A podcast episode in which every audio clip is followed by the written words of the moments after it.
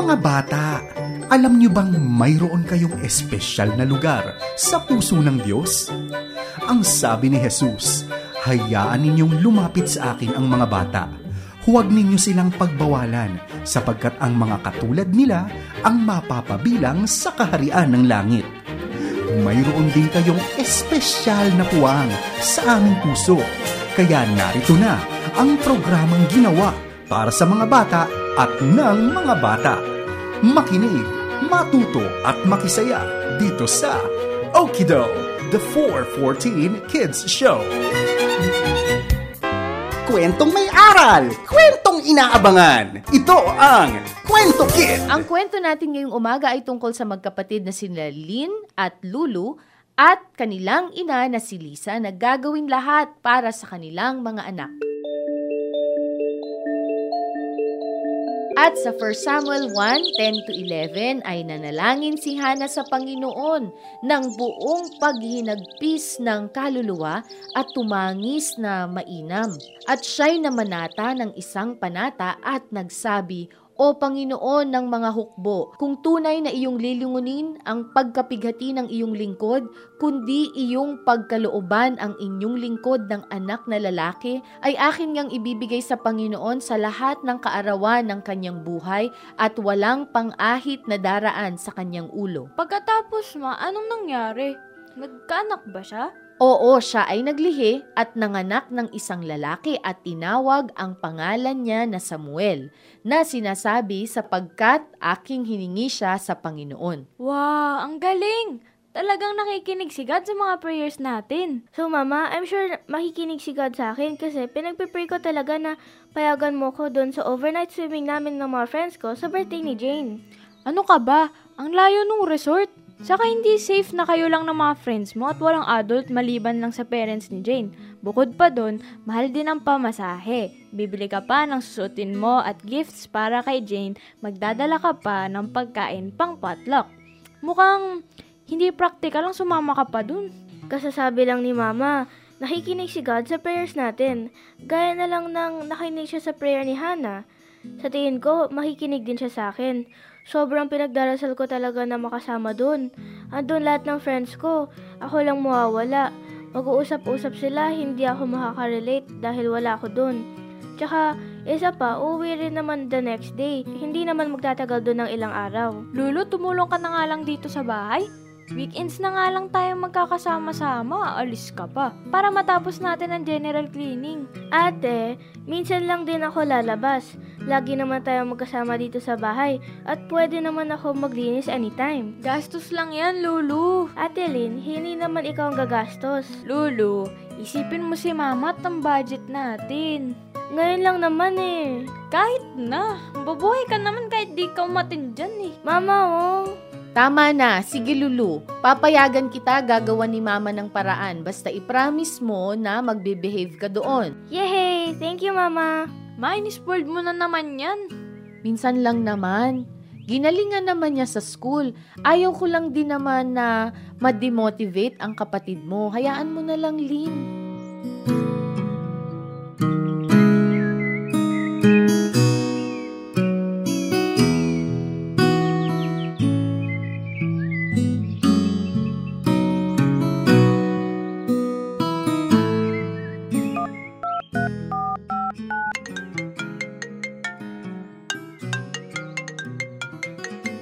Hello, Mama. May project po kami na kailangan ipasa next week. May mga gamit po na need na bilhin. May contribution po kami ng mga kagroup ko na 500 pesos. Kailan mo kailangan ibigay yung 500? Bukas daw po. Sige anak, ako bahala. Thank you po, Mama. Bye!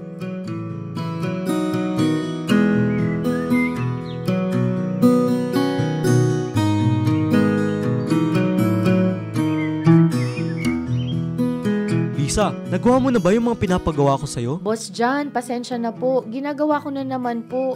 Hindi pa lang po tapos pero inaayos ko na po. Last week ko pa yung pinapagawa. Lagi na lang nalilate ang mga submissions mo ng paperworks. Bakit ka ba nagkakaganyan? Naiintindihan ko na nahihirapan ka dahil mag-isa mo lang itinataguhid ang mga anak mo. Pero dapat ihiwalay mo ang problema ng pamilya mo sa trabaho. Sorry po talaga boss, hindi na mauulit. Lisa, kung ganyan ka ng ganyan, kalimutan mo na lang ang promotion. Mukhang hindi ka deserving para doon. Boss, wag naman. Kailangan na kailangan ko yung promotion na yan. It will double my salary and malaking tulong yan sa family ko. And besides, nalilate lang naman ako pero maganda naman ang mga output ko, di ba? Sino pa ba ang mas deserving kaysa sa akin, boss? You make a point, but still, you have to submit it today if you really want that promotion. I will, boss John. Ah, boss, sorry kung pwede bang maka-advance kahit 1,000 lang? May project lang kasi si Lynn. May contribution yung group nila. Lisa, kaka-advance mo lang last week ng 5,000 pesos dahil dun sa outing ng anak mong isa. Ano na lang matitira sa sahod mo niyan? Boss, pasensya ka na ha. Sige, pipirmahan ko yung voucher pag napasa mo yung pinapagawa ko today. Okay, sige boss, tatapusin ko na to. Good!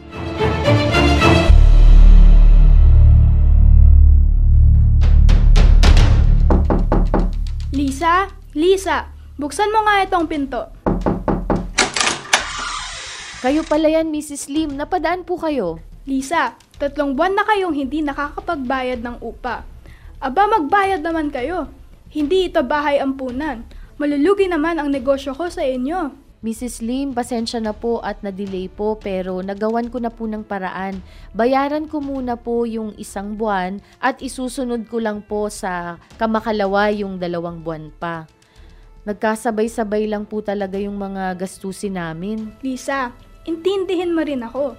May mga pangangailangan din ang pamilya ko. At sa upa lang sa apartment kami umaasa. Kaya kung ganyan lagi na nade-delay ka, ay magugutom rin ang pamilya ko. Kung hindi nyo kaya ang renta namin, ay maghanap na lang kayo ng ibang matutuluyan.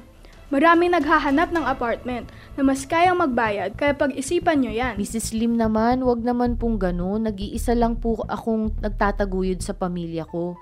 Sinisikap ko naman pong magbayad sa inyo. Napakahirap pong humanap ng matitirhan. Puro babae pa ang mga anak ko. Pag pinaalis nyo kami, ay saan kami sisilong? Tsaka may mahanap man kayong kapalit namin ay hindi nyo naman sigurado kung mabubuting tao ang mga yun.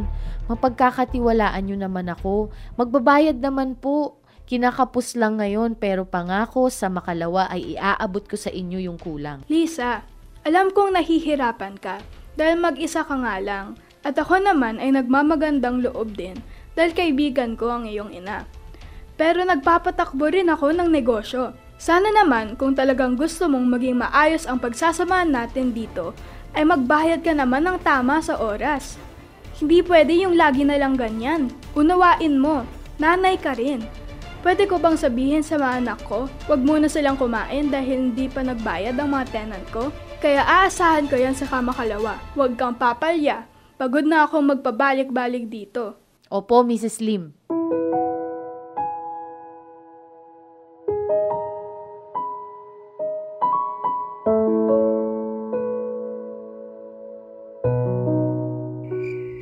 Mga anak, mag-usap muna tayo. Ano po yun, Mama? Mama, nakikinig ako ah. Kailan ko lang din po tapusin itong laro ko sa cellphone. Kasi mga anak, kailangan ko ng tulong ninyo.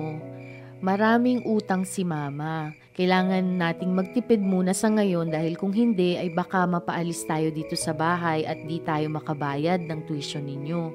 Babawasan muna natin ang paggamit ng mga appliances, ipapaputol ko muna ang internet, wala munang karne, puro gulay na lang muna tayo, at bawasan muna natin ang paglabas natin tuwing weekend. Okay lang sa akin, Ma. Pwede rin naman po na magpandesal muna kami sa baon namin kaysa bumili po kayo ng mamahaling cookies or cupcakes. Saka malapit lang naman din ang school. Maglalakad na lang po kami pa uwi. Isa pa ma, pwede rin akong mag-apply ng scholarship for next year. Qualified naman po ako dahil sa grades ko.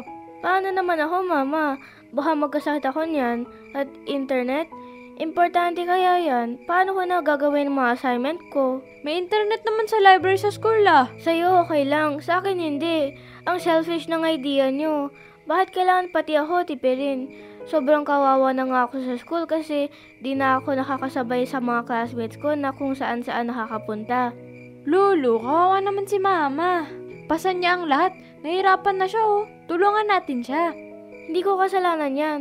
Bakit kasi hindi na lang natin tawagan si Papa at humingi tayo ng sustento? May ibang pamilya na si Papa. Wala na tayong magagawa kung hindi ang tumulong kay Mama.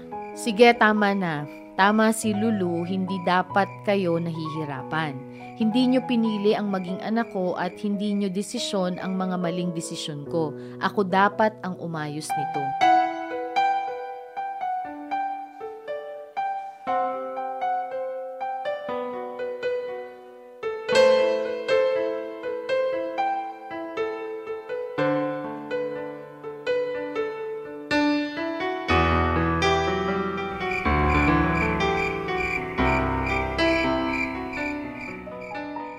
Panginoon, tulungan niyo po kami. Hindi ko na po kaya ang mga suliraning dumarating sa buhay namin na ako lang mag-isa. Bigyan niyo po kami ng pagkakataong makaahon at maging maayos ang lahat sa aming mag-iina.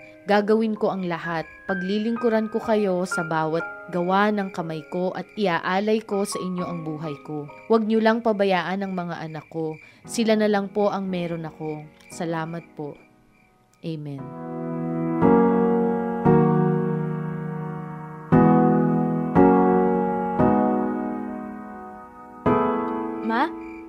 Ma, ano problema? Ba't ka umiiyak? Anak, huwag mo munang sasabihin ito sa kapatid mo ha. Nasisanti ako sa trabaho. Nangako pa naman ako kay Mrs. Lim na magbabayad ako ngayon ng renta. Baka mapalayas na tayo. Di ko na alam ang gagawin ko. Manalig ka, Mat. Mag, magpakatatag. May darating na himala.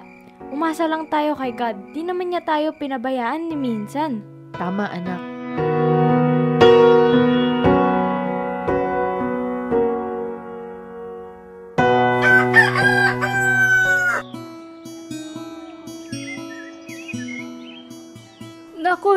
Lisa. Maraming maraming salamat talaga.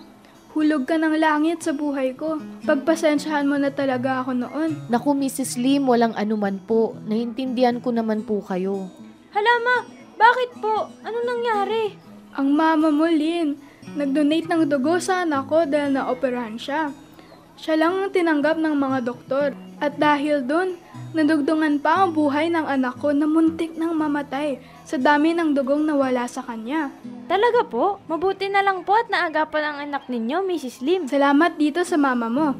Sige, mauna na ako ha at asikasuhan ko pa ang anak ko.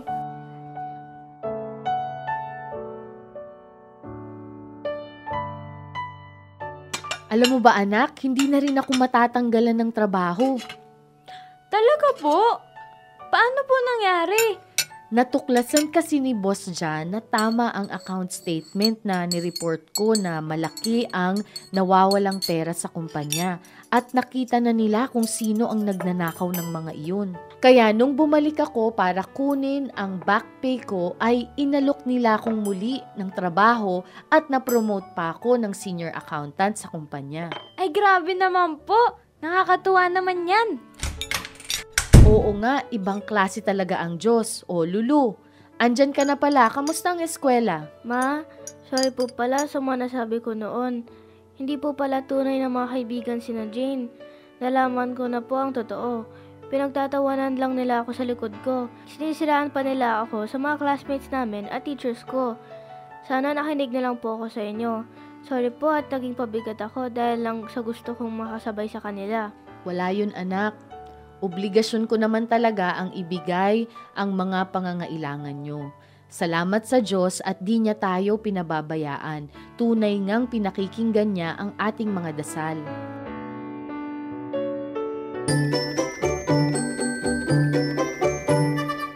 Para sa inyong feedback at requests sa Okido, The 414 Kids Show, magpadala ng mensahe sa okido414 at yahoo.com o ilike ang Facebook account na Okido414 at mag-post ng inyong mensahe. Maaari ka ding mag-text sa 0908-949-8645. Ang programang Okido, The 414 Kids Show ay hatid sa inyo ng 414 Pilipinas, Far East Broadcasting Company at 702 DZAS, your kid-friendly station.